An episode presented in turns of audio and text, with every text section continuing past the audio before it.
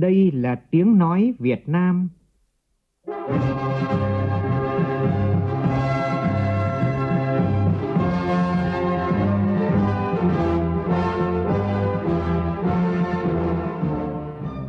là tiếng nói Việt Nam, phát thanh từ Hà Nội, thủ đô nước Cộng hòa xã hội chủ nghĩa Việt Nam.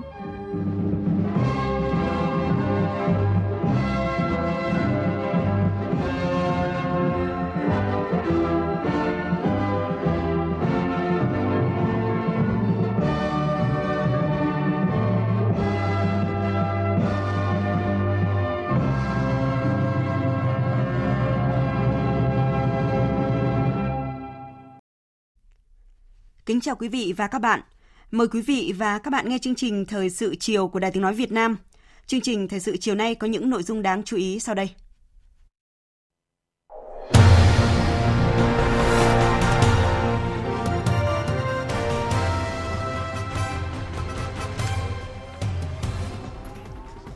Tổng Bí thư Nguyễn Phú Trọng dâng hương tưởng niệm Bắc Hồ tại nhà 67 trong khu di tích Chủ tịch Hồ Chí Minh. Lãnh đạo Đảng, Nhà nước Lào gửi điện chúc mừng lãnh đạo Đảng, Nhà nước Việt Nam nhân dịp đón Tết nhâm dần. Thủ tướng Phạm Minh Chính thăm chúc Tết và kiểm tra công tác ứng trực sẵn sàng chiến đấu của quân chủng phòng không không quân. Đồng thời, Thủ tướng cũng gửi lời chúc Tết tới cán bộ chiến sĩ và nhân dân trên quần đảo Trường Sa qua cầu truyền hình trực tuyến. Thăm và tặng quà Tết các hộ nghèo gia đình chính sách tại Nghệ An, Chủ tịch Quốc hội Vương Đình Huệ lưu ý chính quyền địa phương cần quan tâm đến tất cả các gia đình để không ai là không có Tết. Mở cửa toàn bộ hoạt động du lịch quốc tế từ ngày 31 tháng 3, đây là đề xuất của Bộ Văn hóa Thể thao và Du lịch trình lên Thủ tướng Chính phủ. Trong phần tin quốc tế, Triều Tiên tiếp tục phóng tên lửa gây sức ép cho Mỹ và các đồng minh. Nhật Bản cân nhắc ban bố tình trạng khẩn cấp lần thứ 5 vì dịch COVID-19.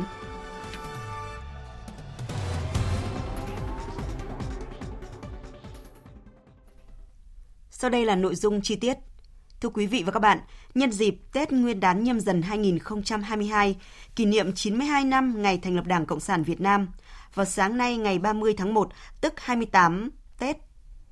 năm Tân Sửu, Tổng Bí thư Nguyễn Phú Trọng đã tới dâng hương tưởng niệm Bắc Hồ tại nhà 67 trong khu di tích Chủ tịch Hồ Chí Minh tại Phủ Chủ tịch. Cùng đi với Tổng Bí thư Nguyễn Phú Trọng có các đồng chí Ủy viên Bộ Chính trị, Thường trực Ban Bí thư Võ Văn Thưởng, Ủy viên Bộ Chính trị, Bí thư Trung ương Đảng, trưởng Ban Nội chính Trung ương Phan Đình Trạc, Bí thư Trung ương Đảng, Tránh Văn phòng Trung ương Lê Minh Hưng. Phóng viên Văn Hiếu đưa tin. Nhà 67, nơi Chủ tịch Hồ Chí Minh chút hơi thở cuối cùng, hiện vẫn còn lưu giữ nhiều kỷ vật gắn bó với cuộc đời sự nghiệp của người. Trong không khí trang nghiêm và xúc động, Tổng Bí thư Nguyễn Phú Trọng thắp nén hương thơm, thành kính tưởng nhớ và biết ơn Chủ tịch Hồ Chí Minh, lãnh tụ kính yêu của nhân dân Việt Nam, người đã để lại kho tàng vô giá những bài học quý báu về tư tưởng, đạo đức, phong cách, lối sống cho các thế hệ hôm nay và mai sau học tập và noi theo. Nói chuyện thân mật với tập thể cán bộ nhân viên khu di tích, Tổng Bí thư Nguyễn Phú Trọng chia sẻ, dù đã nhiều lần đến nhà 67 thắp hương tưởng nhớ Bác Hồ, nhưng lần nào cũng vô cùng xúc động. Tôi thì năm nào Tết cũng vào đây để thắp hương tưởng niệm Bác và ngày 2 tháng 9 à, là ngày sinh của Bác mỗi lần vào thì lại có một cái cảm xúc nó rất là đặc biệt. Chúng ta luôn luôn nhớ ơn công lao của bác. Mình rất mừng là các đồng chí đây đã phục vụ và chăm sóc cái nơi thờ của bác, đón tiếp khách trong nước, khách quốc tế. Như lần trước, nhiều lần đến thì nói là làm sao để chúng ta truyền tải cho được với tất cả tình cảm kính trọng của mình nói rõ cái sự ờ, phấn đấu hy sinh nỗ lực và đặc biệt là tư tưởng đạo đức phong cách của Hồ Chí Minh. Toàn đảng toàn dân ta thấm nhuần đồng thời bạn bè quốc tế ta phải nể phục. Và lại cũng hiếm có lãnh tụ nào trên thế giới. Nhân dịp Tết cổ truyền của dân tộc, Tổng Bí thư Nguyễn Phú Trọng thân ái chúc toàn thể anh chị em khu di tích và gia đình luôn dồi dào sức khỏe, hạnh phúc, nhiều niềm vui, tiếp tục học tập làm theo gương bác, đồng thời giới thiệu, truyền tải đầy đủ, sâu sắc, chân thành về cuộc đời sự nghiệp của Chủ tịch Hồ Chí Minh tới đồng bào chiến sĩ cả nước và du khách quốc tế tới tham quan. Thưa quý vị và các bạn, nhân dịp đón Tết cổ truyền nhâm dần của Việt Nam, Tổng Bí thư Ban chấp hành Trung ương Đảng Nhân dân Cách mạng Lào, Chủ tịch nước Cộng hòa Dân chủ Nhân dân Lào Thonglun Sisulit và các đồng chí lãnh đạo cấp cao Đảng, Nhà nước Lào đã gửi điện chúc mừng các đồng chí lãnh đạo cấp cao Đảng và Nhà nước ta. Nội dung điện mừng của đồng chí Tổng Bí thư Chủ tịch nước Lào Thonglun Sisulit gửi Tổng Bí thư Nguyễn Phú Trọng như sau. Thay mặt Ban chấp hành Trung ương Đảng Nhân dân Cách mạng Lào, nhân dân các dân tộc Lào và nhân danh cá nhân, tôi xin gửi tới Tổng Bí thư Nguyễn Phú Trọng cùng các đồng chí lãnh đạo cấp cao Đảng, Nhà nước và nhân dân Việt Nam anh em lời chúc mừng nồng nhiệt, thắm tình hữu nghị anh em thân thiết nhất. Đảng, Nhà nước và nhân dân Lào đánh giá cao và nhiệt liệt chúc mừng những thắng lợi vẻ vang cũng như những thành tựu to lớn toàn diện có ý nghĩa lịch sử mà nhân dân Việt Nam anh em đã giành được trong công cuộc đấu tranh giành độc lập dân tộc trước đây, cũng như trong công cuộc đổi mới, xây dựng và bảo vệ Tổ quốc ngày nay. Chúng tôi tin tưởng chắc chắn rằng dưới sự lãnh đạo sáng suốt và đúng đắn của Đảng Cộng sản Việt Nam do Tổng Bí thư Nguyễn Phú Trọng đứng đầu, nhân dân Việt Nam anh em sẽ tiếp tục giành được nhiều thành tựu mới, to lớn hơn nữa, thực hiện thắng lợi nghị quyết đại lần thứ 13 của Đảng Cộng sản Việt Nam, đạt mục tiêu dân giàu, nước mạnh, dân chủ, công bằng và văn minh theo định hướng xã hội chủ nghĩa. Đảng, Nhà nước và nhân dân Lào hết sức tự hào và vui mừng nhận thấy trong suốt thời gian qua, mối quan hệ hữu nghị vĩ đại, đoàn kết đặc biệt và hợp tác toàn diện Lào Việt Nam được các thế hệ lãnh đạo hai đảng, hai nhà nước gây dựng, được tôi luyện qua ngọn lửa đấu tranh cách mạng đã trở thành tài sản vô giá, là quy luật tồn tại và phát triển cả về bề rộng và chiều sâu trên các lĩnh vực, đáp ứng yêu cầu của sự nghiệp cách mạng hai nước trong giai đoạn mới và đã mang lại lợi ích thiết thực cho nhân dân hai nước. Đảng, Nhà nước và nhân dân các dân tộc Lào sẽ làm hết sức mình cùng với Đảng, Nhà nước và nhân dân Việt Nam anh em giữ gìn, vun đắp và phát huy mối quan hệ tốt đẹp này để ngày càng đơm hoa kết trái vì lợi ích của nhân dân hai nước, vì hòa bình, ổn định, hợp tác và phát triển ở khu vực và trên thế giới. Đảng, Nhà nước và nhân dân các dân tộc Lào bày tỏ lòng biết ơn sâu sắc và chân thành cảm ơn Đảng, Nhà nước và nhân dân Việt Nam anh em đã luôn dành sự ủng hộ, giúp đỡ quý báu, to lớn, có hiệu quả và kịp thời trên tinh thần đồng chí anh em thủy chung trong sáng đối với sự nghiệp cách mạng của Đảng, Nhà nước và nhân dân Lào trong suốt thời gian qua. Một lần nữa, nhân dịp Tết cổ truyền Việt Nam, chúng tôi xin chúc đồng chí Nguyễn Phú Trọng cùng gia đình và các đồng chí lãnh đạo Đảng, Nhà nước và nhân dân Việt Nam dồi dào sức khỏe, hạnh phúc, an khang, thịnh vượng. Chúc mối quan hệ hữu nghị vĩ đại, đoàn kết đặc biệt và hợp tác toàn diện giữa hai đảng, hai nhà nước và nhân dân hai nước Lào Việt Nam mãi mãi xanh tươi, đời đời bền vững. Cùng ngày, Tổng Bí thư Chủ tịch nước Thongloun Sisoulith, Thủ tướng Chính phủ Phan Khâm Vị Phả Văn, Chủ tịch Quốc hội Lào Sê Sỏm Phon Phôn Vi Hẳn cũng đã gửi điện mừng chúc Tết Chủ tịch nước Nguyễn Xuân Phúc, Thủ tướng Chính phủ Phạm Minh Chính và Chủ tịch Quốc hội Vương Đình Huệ. Sáng nay tại Hà Nội, Thủ tướng Chính phủ Phạm Minh Chính thăm chúc Tết kiểm tra công tác ứng trực sẵn sàng chiến đấu tại quân chủng phòng không không quân, động viên chúc Tết quân và dân Trường Sa qua cầu truyền hình trực tuyến. Cùng dự buổi làm việc có Đại tướng Phan Văn Giang, Ủy viên Bộ Chính trị, Bộ trưởng Bộ Quốc phòng, Thượng tướng Nguyễn Tân Cương, Ủy viên Trung ương Đảng, Tổng tham mưu trưởng Quân đội Nhân dân Việt Nam, Thứ trưởng Bộ Quốc phòng. Phóng viên Vũ Khuyên đưa tin. Thủ tướng Chính phủ Phạm Minh Chính đã thăm Trung tâm Quản lý bay, Trung tâm Quản lý vùng trời và Sở Chỉ huy điều hành chiến đấu của Quân chủng phòng không không quân. Tại Sở Chỉ huy và thông qua hình thức trực tuyến, Thủ tướng Phạm Minh Chính đã chỉ đạo công tác sẵn sàng chiến đấu, đồng thời động viên chúc Tết toàn lực lượng quân chủng phòng không không quân và quân dân trên quần đảo Trường Sa. Nhắc lại lịch sử hình thành và phát triển đầy vẻ vang tự hào của quân chủng phòng không không quân, Thủ tướng nêu rõ các thế hệ cán bộ chiến sĩ đã phát huy truyền thống anh hùng của dân tộc Việt Nam, đoàn kết mưu trí, sáng tạo, anh dũng kiên cường, lập nhiều chiến công và thành tích xuất sắc, viết nên những trang sử hào hùng, hun đúc nên nhiều bài học quý báu của quân đội nhân dân Việt Nam anh hùng. Thủ tướng yêu cầu phải thường xuyên chăm lo xây dựng quân chủng vững mạnh toàn diện, lấy xây dựng về chính trị làm cơ sở để nâng cao chất lượng tổng hợp và sức mạnh chiến đấu, chăm lo xây dựng tổ chức cơ sở đảng trong sạch vững mạnh, xây dựng đội ngũ cán bộ đảng viên ngang tầm với yêu cầu nhiệm vụ mới và làm sáng thêm hình ảnh anh bộ đội cụ Hồ xây dựng bộ đội có bản lĩnh chính trị vững vàng, quyết tâm chiến đấu cao, có tinh thần khắc phục khó khăn, tự lực tự cường, sẵn sàng đánh thắng mọi cuộc tiến công đường không của kẻ địch ngay từ trận đầu, không để bị động bất ngờ trong mọi tình huống. Phối hợp hiệp đồng chặt chẽ với các đơn vị địa phương liên quan, góp phần bảo vệ vững chắc vùng trời vùng biển biên giới hải đảo của Tổ quốc thường xuyên tổ chức làm tốt công tác đào tạo huấn luyện bồi dưỡng, nâng cao sức mạnh tổng hợp, trình độ và khả năng chiến đấu của toàn quân chủng, chăm lo đời sống vật chất và tinh thần cho cán bộ chiến sĩ quân chủng, tiếp tục đẩy mạnh môi trường văn hóa, phát triển văn học nghệ thuật quân đội theo tinh thần Hội nghị văn hóa toàn quốc, tăng cường mối quan hệ đoàn kết máu thịt với nhân dân, tham gia có hiệu quả vào các chương trình bảo đảm an sinh xã hội, xóa đói giảm nghèo, sẵn sàng tham gia hoạt động cứu hộ cứu nạn phòng chống dịch bệnh COVID-19, góp phần phát triển kinh tế văn hóa xã hội trên địa bàn đóng quân, xây dựng hình ảnh đẹp về người chiến sĩ phòng không không quân ưu tú, xứng danh anh bộ đội cụ Hồ. Thủ tướng nhấn mạnh, Đảng, Nhà nước và nhân dân ta luôn dành sự quan tâm đặc biệt, chăm lo xây dựng đội ngũ quân đội nhân dân Việt Nam nói chung, quân chủng phòng không không quân nói riêng ngày càng vững mạnh toàn diện. Nhân dịp này, Thủ tướng Phạm Minh Chính đã chúc Tết thăm hỏi động viên các cán bộ chiến sĩ đang ứng trực bảo vệ vùng đất, vùng trời, vùng biển thiêng liêng của đất nước trên khắp mọi miền Tổ quốc qua hệ thống trực tuyến.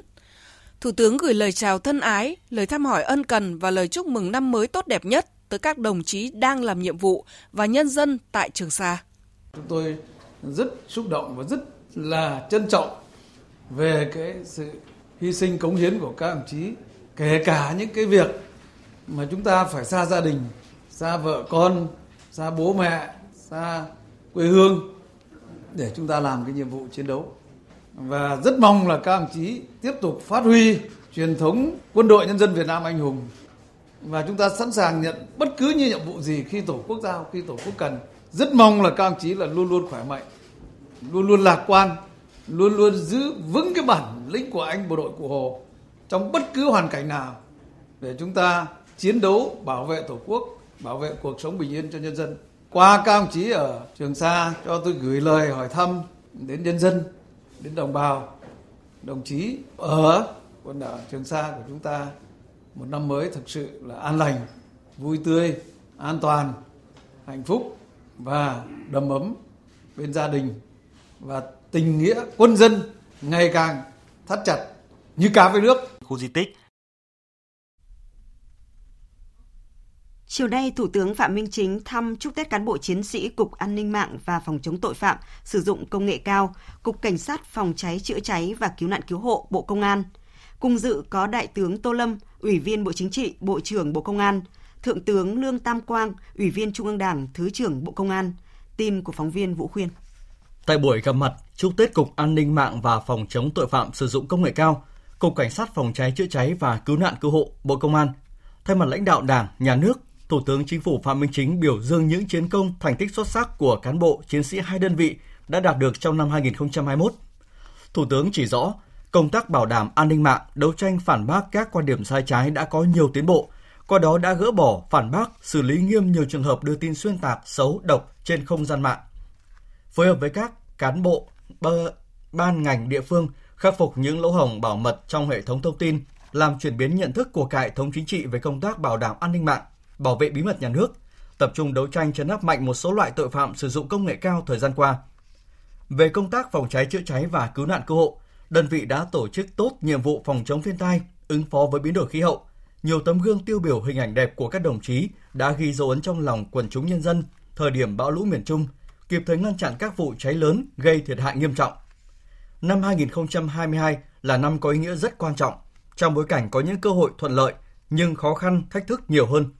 Thủ tướng yêu cầu phải nhận thức rõ vị trí vai trò, đánh giá đúng thời cơ và thách thức đối với công tác bảo đảm an ninh mạng, phòng chống tội phạm mạng, công tác phòng cháy chữa cháy và cứu hộ cứu nạn trong tình hình hiện nay. Tiếp tục tham mưu hoàn thiện và tổ chức thực hiện nghiêm túc có hiệu quả quan điểm chủ trương của Đảng, chính sách pháp luật của nhà nước về an ninh mạng và phòng chống tội phạm sử dụng công nghệ cao, phòng cháy chữa cháy và cứu nạn cứu hộ. Khẩn trương đẩy nhanh tiến độ xây dựng các văn bản quy phạm pháp luật trên lĩnh vực bảo vệ an ninh mạng và phòng chống tội phạm sử dụng công nghệ cao. Cũng nhân dịp đón Tết cổ truyền và kỷ niệm 92 năm ngày thành lập Đảng Cộng sản Việt Nam, sáng nay Chủ tịch Quốc hội Vương Đình Huệ đã dâng hương tưởng niệm Chủ tịch Hồ Chí Minh tại khu di tích quốc gia đặc biệt Kim Liên, Nam Đàn, tỉnh Nghệ An, thăm tặng quà Tết các hộ nghèo, gia đình chính sách tại huyện Nghi Lộc và Hưng Nguyên.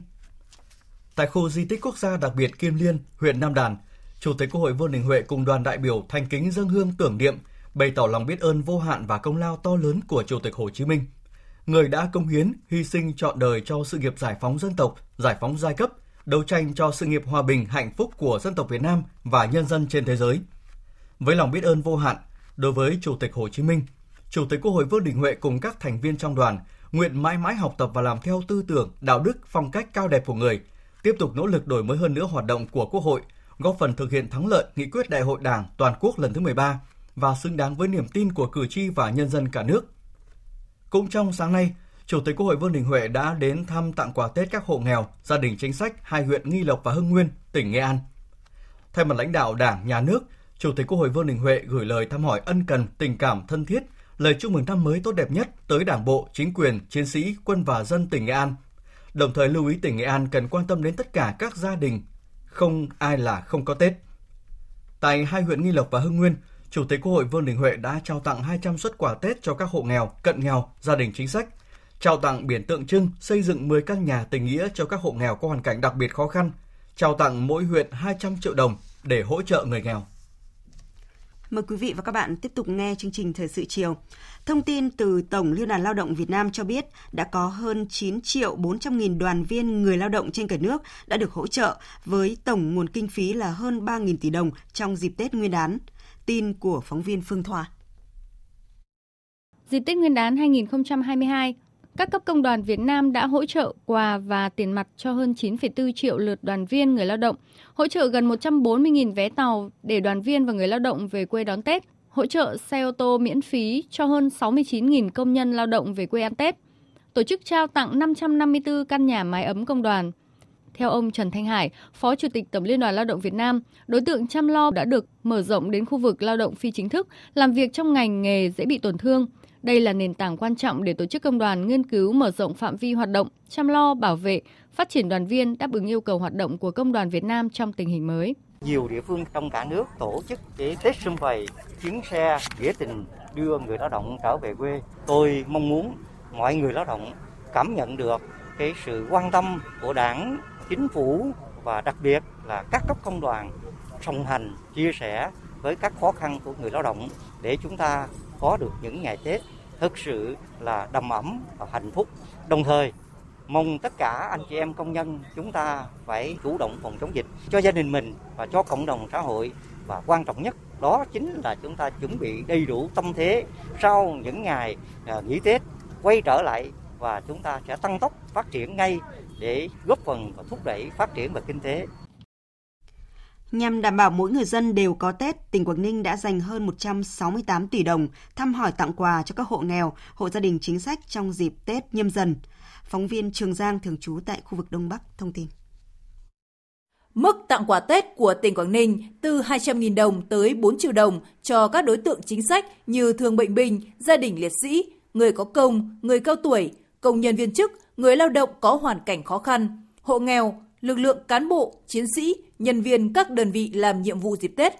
Tổng mức thăm hỏi, tặng quà, hỗ trợ là hơn 168 tỷ đồng, tăng hơn 34 tỷ đồng và tăng gần 79.000 xuất quà so với năm 2020. Bà Đào Thị Tý, gia đình chính sách tại huyện Tiên Yên và ông Nguyễn Uy Nghi, công nhân khu công nghiệp tại thành phố Hạ Long chia sẻ. Năm nay đón Tết gia đình tôi được sự quan tâm của tất cả các cấp thế này thì gia đình rất vui mà có đầy đủ mọi phương tiện là con cháu sum vầy vui lắm. Chúng tôi tuy không về sum vầy ăn Tết với gia đình nhưng thực sự đây là nguồn động viên để anh em chúng tôi yên lòng ở lại đây ăn Tết và làm những công việc mà giao cho chúng tôi. Thưa quý vị, một người phụ nữ trong suốt 20 năm nay đã thực hiện những hành trình mùa xuân mang Tết đến cho người nghèo ở huyện Cần Giờ, thành phố Hồ Chí Minh. Từng món quà được bà trao đến tay người dân với hy vọng những hộ nghèo đón một cái Tết đong đầy, ấm áp và trọn vẹn hơn. Câu chuyện về bà Trần Ngọc Lang ở huyện Cần Giờ mà phóng viên Vinh Quang kể sau đây thật sự có ý nghĩa và có sức lan tỏa đối với cộng đồng về tình người và sự sẻ chia. Ông Đặng Văn Thành, quê Bình Định vào thành phố Hồ Chí Minh mưu sinh bằng nghề bán vé số. Số tiền bán vé số ít ỏi, chỉ đủ cơm nước qua ngày chứ không dám mong Tết đủ đầy. Nhưng từ sự quan tâm chăm lo của chính quyền địa phương và nhà hảo tâm như bà Trần Ngọc Lan mà ông và nhiều gia đình khác có Tết rất ờ, cảm ơn người mà hỗ trợ giúp đỡ đồ. Trong lúc khó khăn đồ thấy cũng mừng. Sao tết nó cũng đỡ nó cảm thấy nó khỏe phấn khởi. Phần nào mình sắm sửa. Chỉ rồi mùa dịch đó có chị Lan hỗ trợ cho anh trong mấy tháng liền cho tiền nữa cho mấy triệu á. Đó sao giải chi phí mọi việc cho nhiều lắm. Những ngày này, bà Lan không chỉ đích thân đến các xóm trọ nghèo tặng quà Tết mà những người khó khăn nghe tiếng bà và tìm đến nhà riêng cũng đều được bà giúp đỡ. Bà Ngô Thị Vân đang ở trọ tại ấp Bình Phước, xã Bình Khánh, huyện Cần Giờ xúc động. khi được bà Trần Ngọc Lan luôn quan tâm từ trong dịch cho đến thời điểm cận Tết. Vì mừng dữ lắm vậy tại vì gạo với này mình ăn được cả từng lễ luôn Vì khổ lắm. Mà năm nay là dì Lan cho dì 6 lần đó. Như cháu dì không có tiền đi học dì Lan cũng cho tiền mua quần áo rồi. Ở đây dì Lan giúp nhiều người lắm. Căn nhà nhỏ của bà Trần Ngọc Lan ở xã Bình Khánh huyện Cần Giờ càng gần Tết càng đông người tìm đến và luôn đầy ắp tiếng cười. Đó là niềm vui của cả người nhận quà lẫn người tặng quà Tết. Quà chỉ là một ít tiền mặt và nhu yếu phẩm, nhưng ai cũng cảm thấy ấm lòng. Bà Lan tâm sự, giúp đời, giúp người luôn là ước nguyện lớn nhất của bà và gia đình bà sẽ làm hết sức có thể. Cả mẹ con tôi động viên là hai thằng trai đứa gái tụi con bằng tích lũy để cho từ thiện, tặng cho mẹ vui. Hồi xưa tôi khổ lắm, tôi bán bánh tiêu, tôi bán nước sâm tôi sống. Khi tôi còn nhỏ tôi ước nguyện đó. Tôi mơ ước là sau này tôi sẽ có được căn nhà rồi tôi sẽ làm việc thiện tới khi tôi nhắm mắt là cái ước nguyện của tôi. Gần 20 năm làm thiện nguyện, bà Trần Ngọc Lan không thể nhớ mình đã giúp đỡ biết bao mảnh đời khó khăn tại thành phố Hồ Chí Minh và nhiều tỉnh thành khác như Đồng Tháp, Bến Tre vân vân. Những phần quà Tết ấm áp tình người của địa phương và bà Trần Ngọc Lan sẽ tiếp tục được trao đến tay các hộ nghèo khác ở huyện đảo Cần Giờ. Đây chính là nguồn động viên rất lớn để người khó khăn đón Tết và nỗ lực hơn trong năm mới.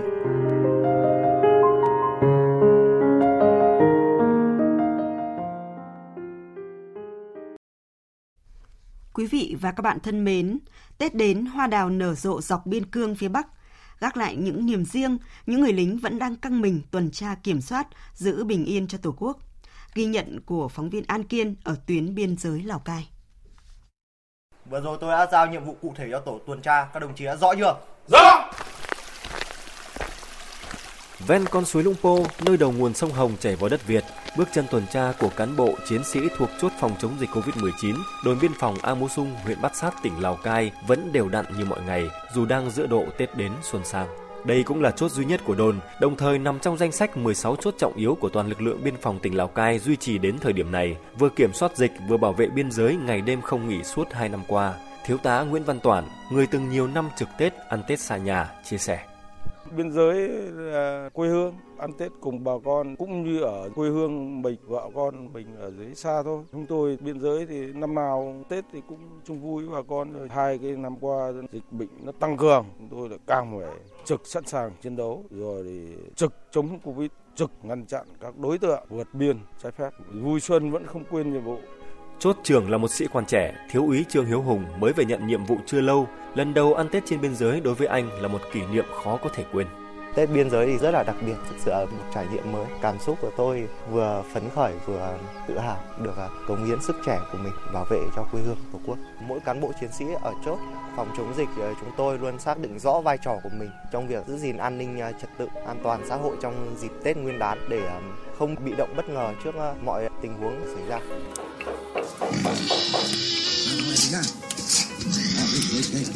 Đồng bào vùng cao thường ăn Tết sớm, bữa cơm đủ đầy cũng thể hiện sự ấm no. Trong những bữa cơm đặc biệt ấy, bà con bản địa luôn nhớ tới những người ngày đêm giữ bình yên cho giải đất biên cương chủ phú này. Già làng Marcel Páo chia sẻ. Nhà bà con là có 10 cái đồng chí vào đây thăm ra mà ăn Tết nói chuyện với nhau. Là năm cũ thì qua rồi nhưng năm mới phải chuẩn bị tinh thần phải gắn bó với nhau phải bảo vệ biên giới cho tốt để không có cái gì mà xảy ra. Rất là cảm ơn cái cái đồng chí à, biên phòng ở đây rất là giúp bà con rất là nhiều. Biên giới mùa xuân thật đẹp, giữa một vùng đồi núi bạt ngàn màu xanh của những vạt chuối nương ngô, thấp thoáng những nóc nhà của đồng bào người Mông, Giao, Hà Nhì với lá cờ đỏ sao vàng tung bay phấp phới, đón chào năm mới sung túc bình an.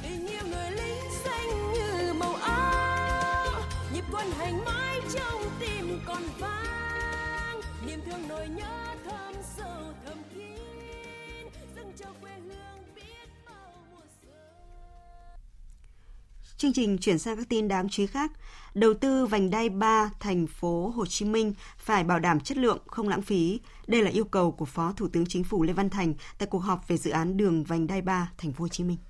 Phó Thủ tướng Lê Văn Thành đánh giá cao Ủy ban nhân dân thành phố Hồ Chí Minh và các thành viên tổ công tác đã khẩn trương, tích cực tổ chức nghiên cứu giả soát báo cáo nghiên cứu tiền khả thi dự án. Đây là dự án quan trọng quốc gia, có vai trò ý nghĩa rất lớn đối với thành phố Hồ Chí Minh và các địa phương trong khu vực.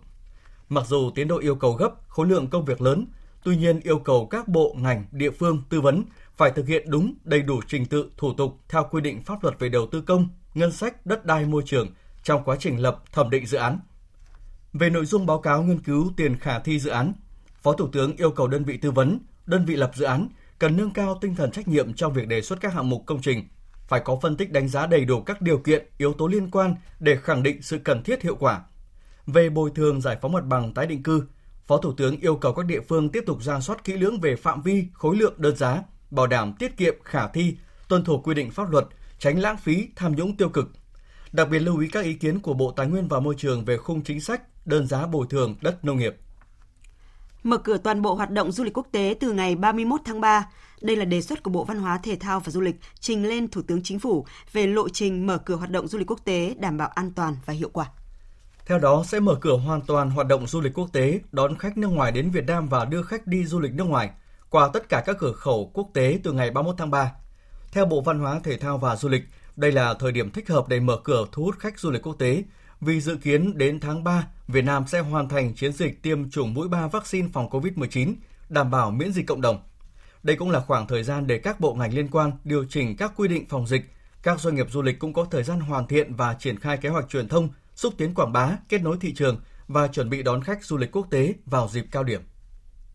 Trong bối cảnh đại dịch kéo dài sang năm thứ hai liên tiếp với mức độ nguy hiểm và ảnh hưởng nặng nề hơn, để có thể góp phần đưa đất nước ta từng bước trở về trạng thái bình thường mới, tập trung phục hồi và phát triển kinh tế, ngành ngân hàng đã thực hiện tốt các giải pháp điều hành chính sách tiền tệ và hoạt động ngân hàng nhằm kiểm soát lạm phát, ổn định kinh tế vĩ mô, đồng thời có nhiều giải pháp hỗ trợ người dân, doanh nghiệp từng bước khôi phục và phát triển nền kinh tế.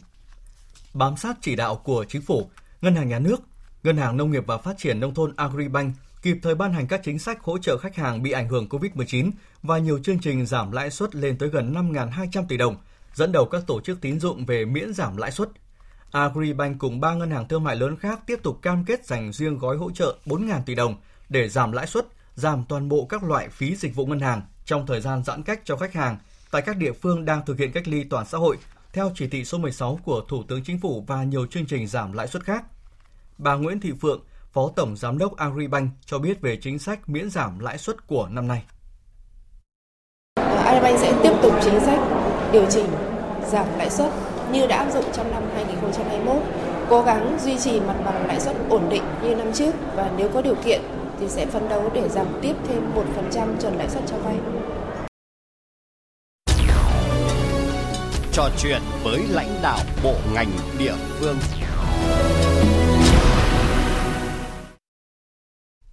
Thưa quý vị và các bạn, năm 2021, tình hình dịch COVID-19 đã tác động tiêu cực đến mọi mặt của đời sống xã hội. Song lực lượng công an nhân dân đã hoàn thành xuất sắc các nhiệm vụ, làm tốt công tác bảo đảm an ninh, trật tự, góp phần giữ vững ổn định chính trị xã hội.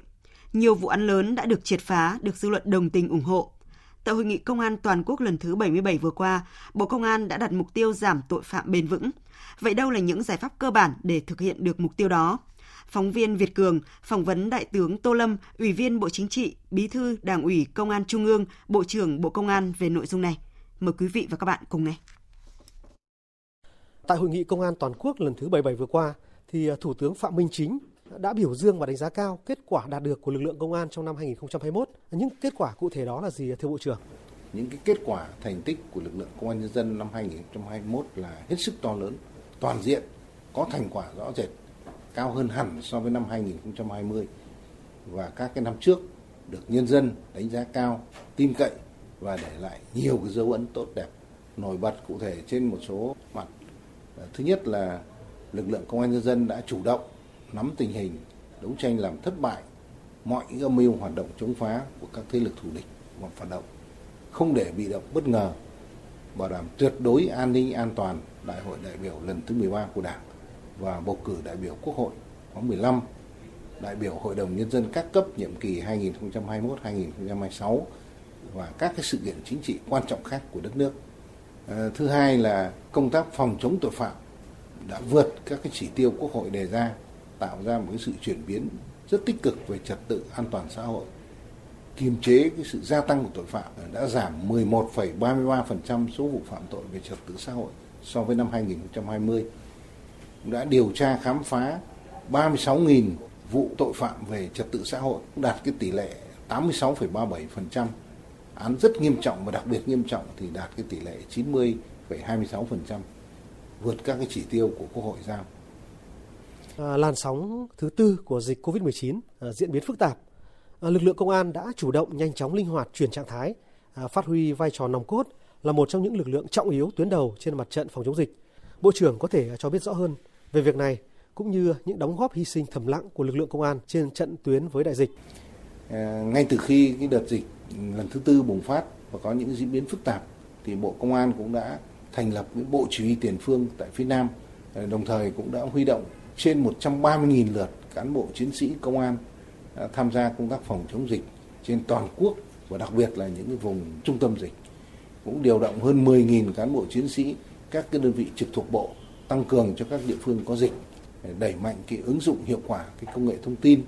trong phòng chống dịch và phục hồi kinh tế xã hội. Bên cạnh những cái kết quả đó thì trong cuộc chiến với Covid-19, lực lượng công an nhân dân cũng chịu nhiều cái tổn thất mất mát gần 19.000 cán bộ chiến sĩ bị nhiễm bệnh, 17 đồng chí đã hy sinh, tử vong, hàng trăm đồng chí eh, bị thương để lại một phần xương máu trong cái cuộc chiến này. À, năm 2021, lực lượng công an đã phát hiện và xử lý nhiều vụ án tham nhũng kinh tế buôn lậu đặc biệt lớn, có tác dụng gian đe và được à, dư luận quan tâm. À, Bộ trưởng đánh giá như thế nào về những kết quả chống giặc nội xâm vừa qua, thưa Bộ trưởng? Ờ, trong công tác phòng chống tham nhũng tiêu cực, lực lượng công an đã chủ động dự báo, nhận diện sớm, sẵn sàng các cái phương án kế hoạch nghiệp vụ để vào cuộc nhanh, phát hiện các cái vấn đề nảy sinh mới nổi lên do tác động của bệnh dịch và ảnh hưởng từ những cái khó khăn của kinh tế xã hội, đặc biệt là những cái lĩnh vực trọng điểm, những vấn đề nhân dân dư luận quan tâm như mua sắm thiết bị y tế, giáo dục, Đấy, những cái vụ án như là CDC Hà Nội, bệnh viện Bạch Mai, bệnh viện Tim, vụ án tại các sở giáo dục ở Quảng Ninh, Thanh Hóa, Điện Biên, vụ án ở công ty Việt Á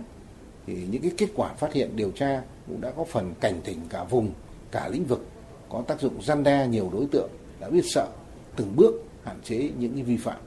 Cái thứ hai là công tác điều tra cũng đã chứng minh rõ yếu tố tư lợi trong các cái vụ án tham nhũng kinh tế và khẳng định các cái đối tượng ờ, phạm tội xuất phát từ những động cơ mục đích và cái lỗi cố ý cá nhân chứ không phải là do các cái lỗi hệ thống như các cái đối tượng xấu thường xuyên tạc.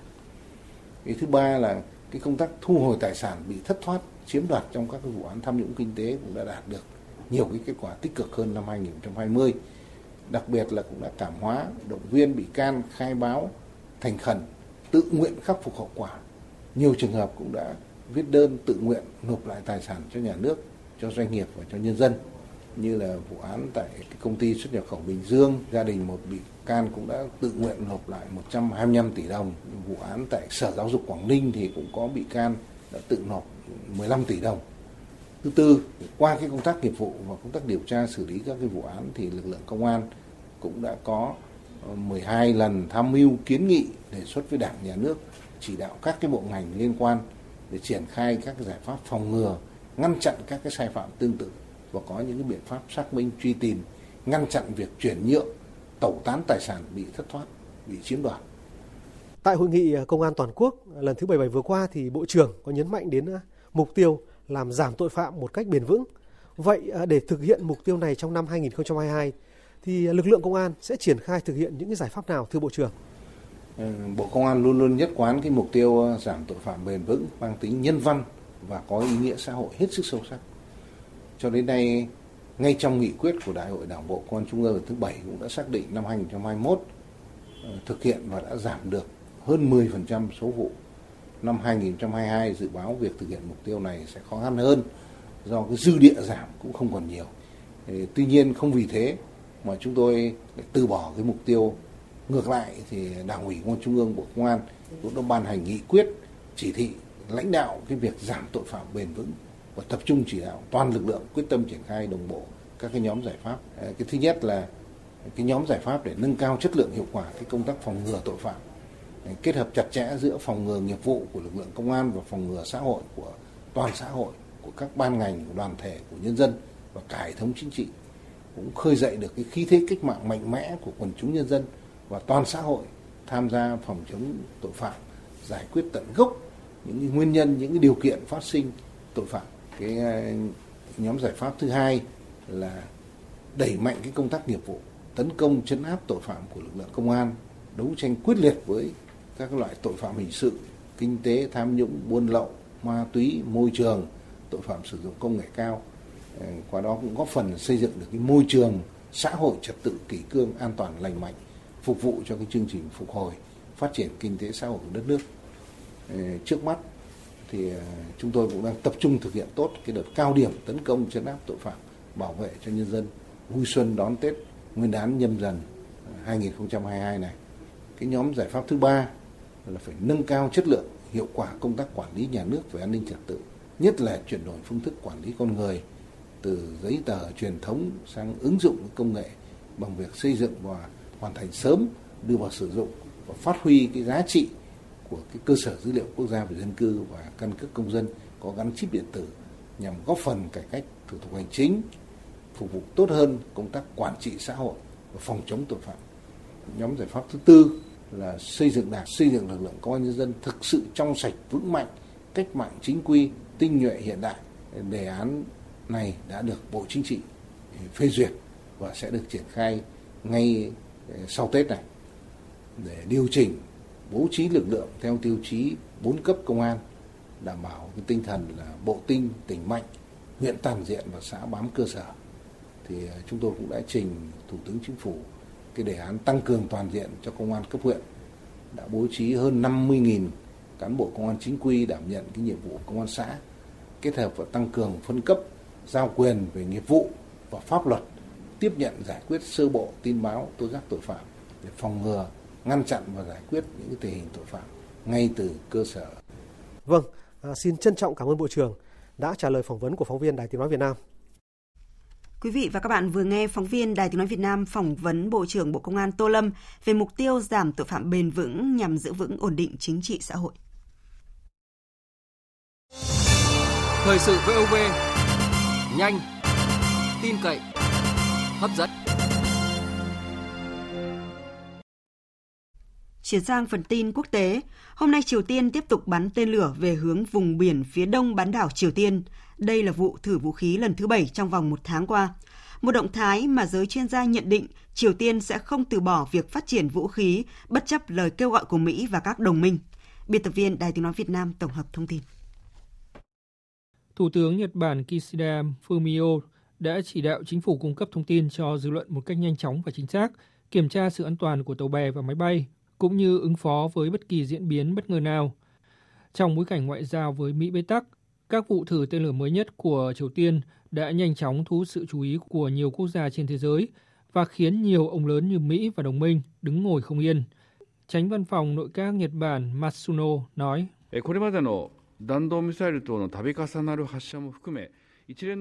Một loạt các hành động của Triều Tiên bao gồm nhiều lần phóng tên lửa đạn đạo trong quá khứ, đe dọa hòa bình và an ninh của Nhật Bản và khu vực, và là một vấn đề nghiêm trọng đối với cộng đồng quốc tế nói chung, bao gồm cả Nhật Bản. Vì tính mạng và tài sản của người dân, chúng tôi sẽ tiếp tục nỗ lực hết sức để thu thập và phân tích thông tin, cũng như theo dõi tình hình.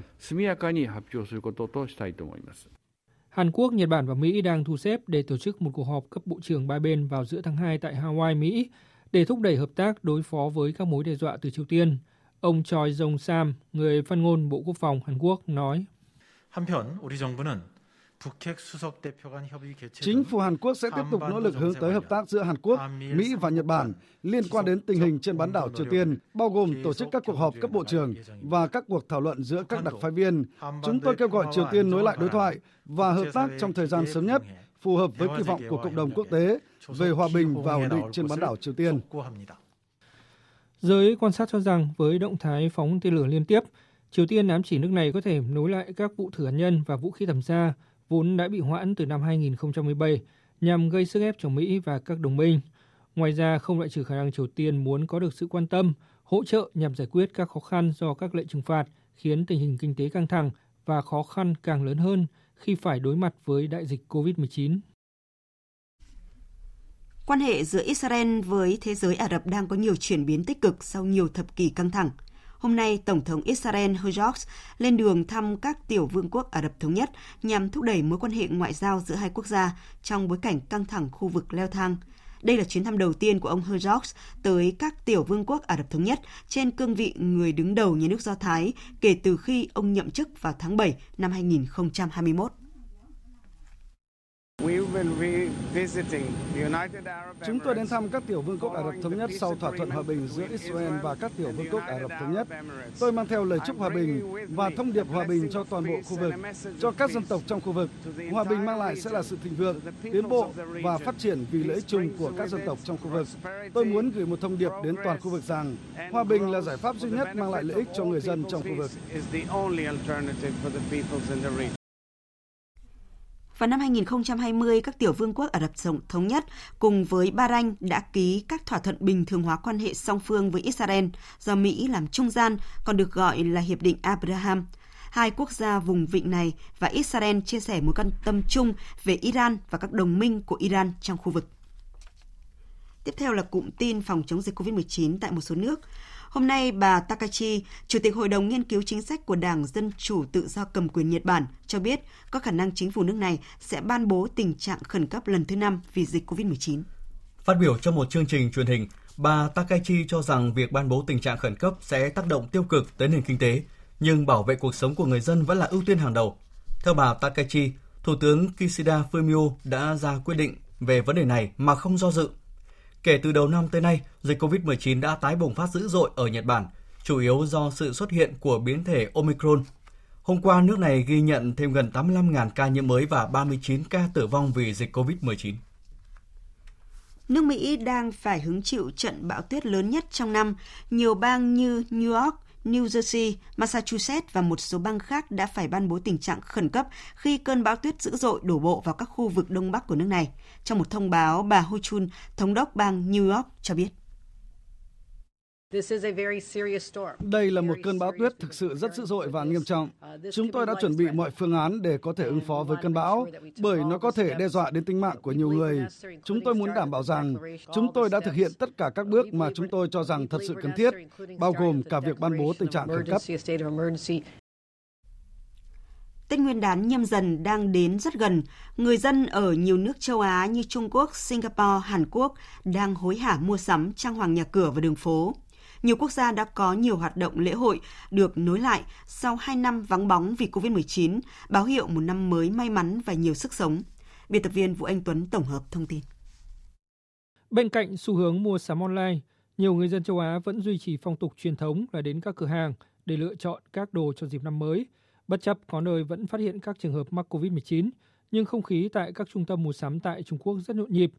Đặc biệt khi năm nay là năm nhâm dần, nên các sản phẩm mang yếu tố hổ rất phổ biến, từ quần áo, mỹ phẩm đến đồ trang sức, bánh kẹo, phong bao lì xì là những mặt hàng được người tiêu dùng săn đón nhiều nhất.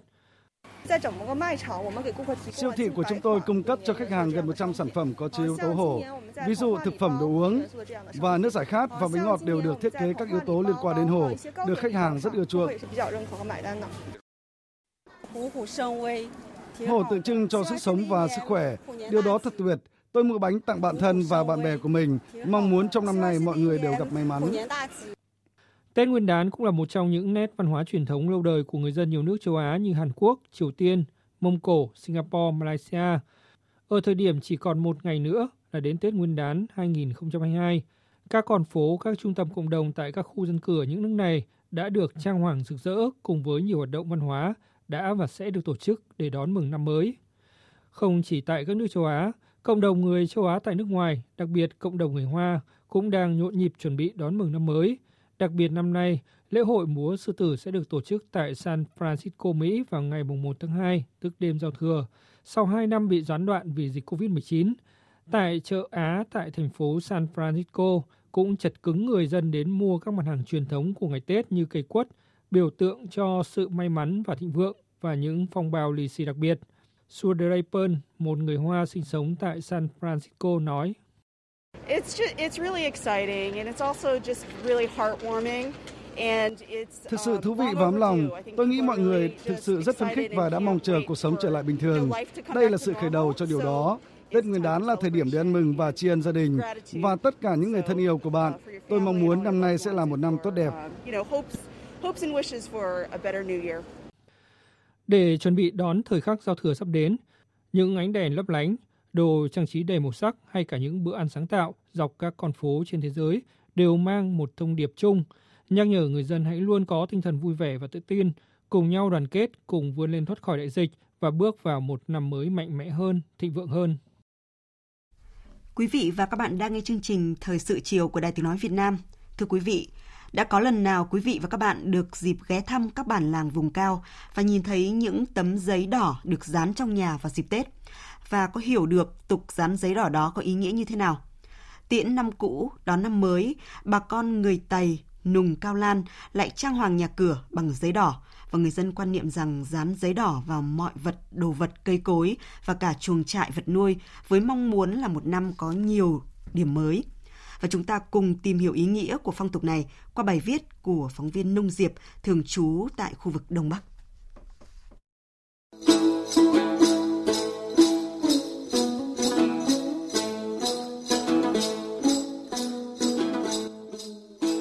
Cũng như hầu hết các dân tộc đang sinh sống trên đất nước Việt Nam, Tết Nguyên đán là lễ hội lớn nhất trong các lễ hội truyền thống của đồng bào Tày Nùng.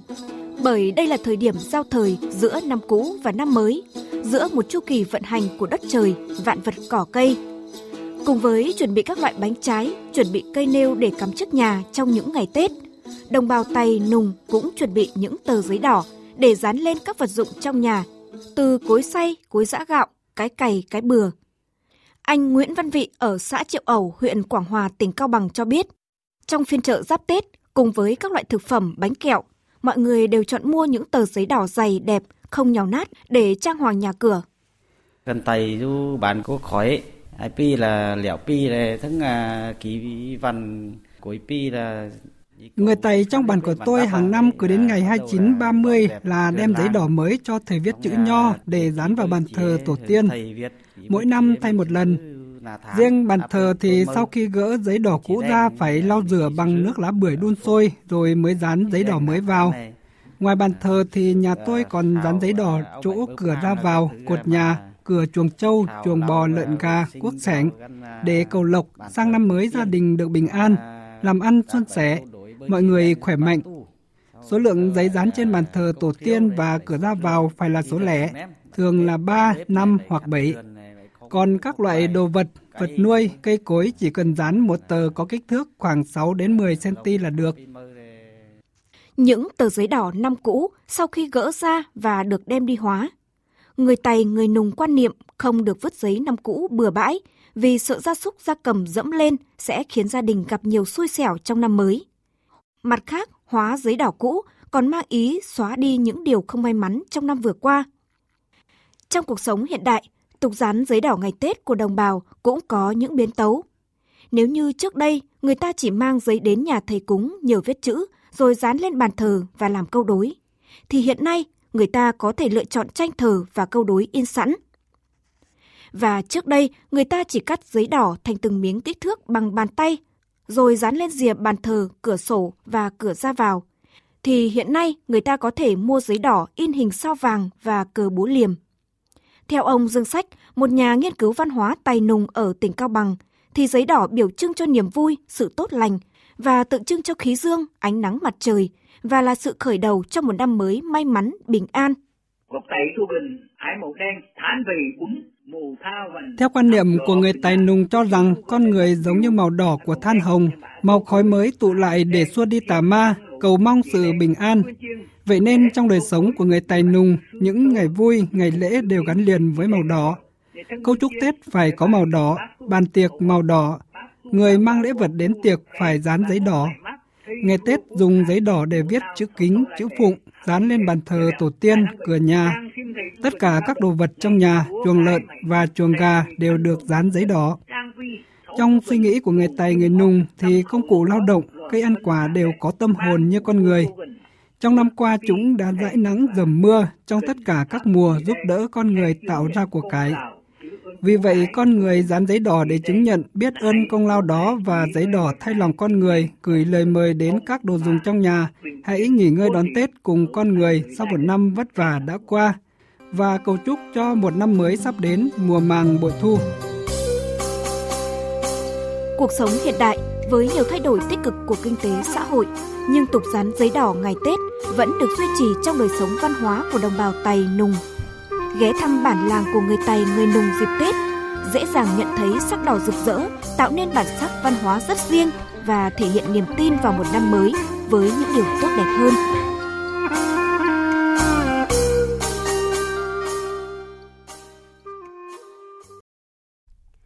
Chương trình thời sự chiều nay sẽ được tiếp tục với trang tin thể thao.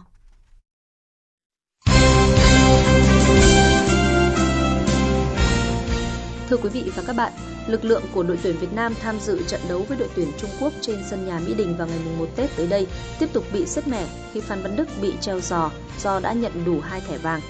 Ở trận đấu với Australia, Phan Văn Đức đã phải nhận thẻ vàng ở phút thứ 34. Đây là thẻ vàng thứ hai của Văn Đức ở vòng loại thứ ba World Cup 2022.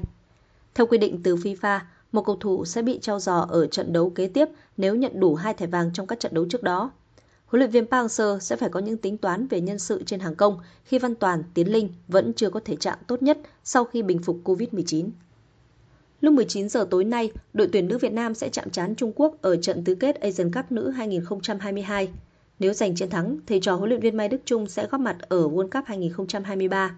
Trên bảng xếp hạng FIFA, tuyển nữ Trung Quốc đứng thứ 19, trong khi tuyển Việt Nam đứng vị thế 23. Ngoài ra, bóng đá nữ Trung Quốc đang nắm giữ kỷ lục 8 lần vô địch Asian Cup và từng có 6 lần tham dự sân chơi World Cup.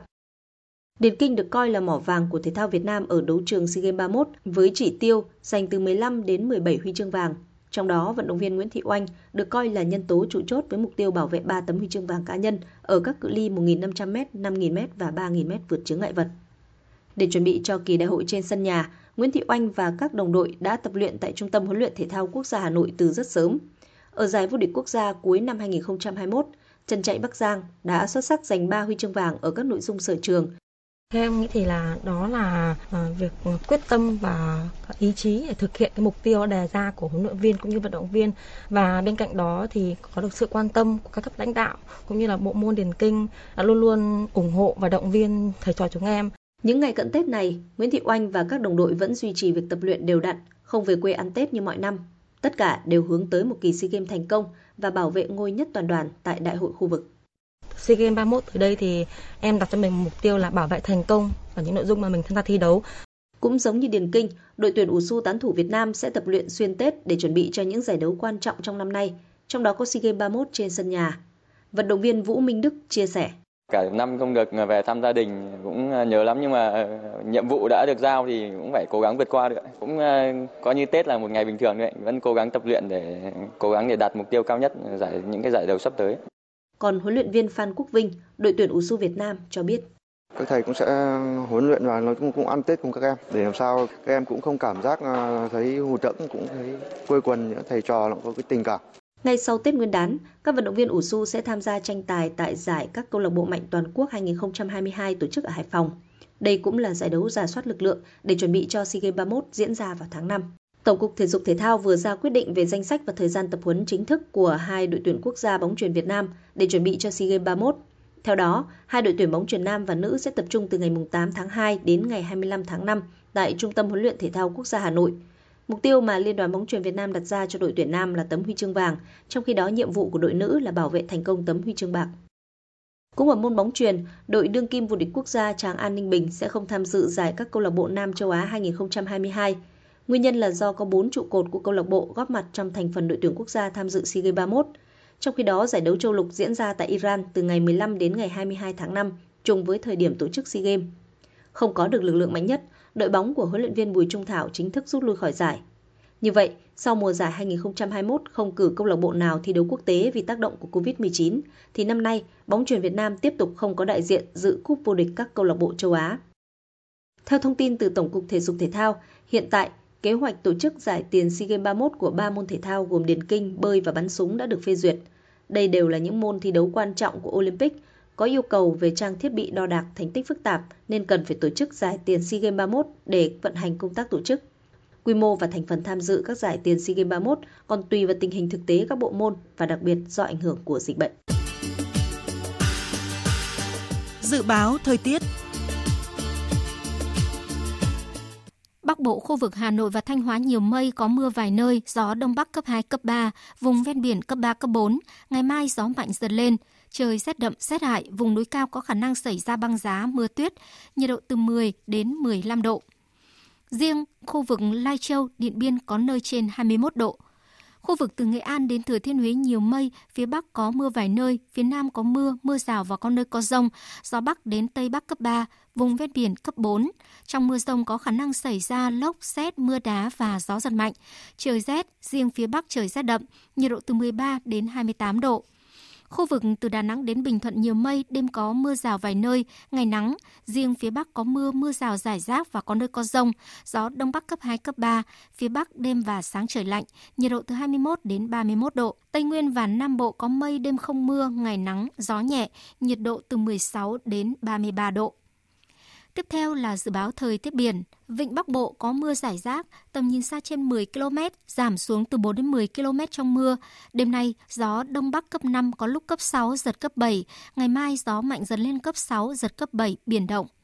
Vùng biển từ Quảng Trị đến Quảng Ngãi có mưa rải rác ở ven bờ, tầm nhìn xa trên 10 km, giảm xuống từ 4 đến 10 km trong mưa, gió Đông Bắc cấp 5 có lúc cấp 6, biển động. Vùng biển từ Bình Định đến Ninh Thuận có mưa vài nơi, tầm nhìn xa trên 10 km, gió Đông Bắc cấp 4, cấp 5. Vùng biển từ Bình Thuận đến Cà Mau, vùng biển từ Cà Mau đến Kiên Giang không mưa, tầm nhìn xa trên 10 km, gió Đông Bắc cấp 5. Khu vực Biển Đông, khu vực quần đảo Hoàng Sa thuộc thành phố Đà Nẵng, Trường Sa tỉnh Khánh Hòa có mưa rào vài nơi, tầm nhìn xa trên 10 km, gió Đông Bắc cấp 6, giật cấp 7, cấp 8, biển động. Quý vị và các bạn vừa nghe chương trình Thời sự chiều của Đài Tiếng Nói Việt Nam. Chương trình do các biên tập viên Nguyễn Hằng, Thanh Trường cùng phát thanh viên Thành Tuấn, kỹ thuật viên Hồng Thanh thực hiện. Chịu trách nhiệm nội dung Nguyễn Vũ Duy. Cảm ơn quý vị và các bạn đã quan tâm theo dõi.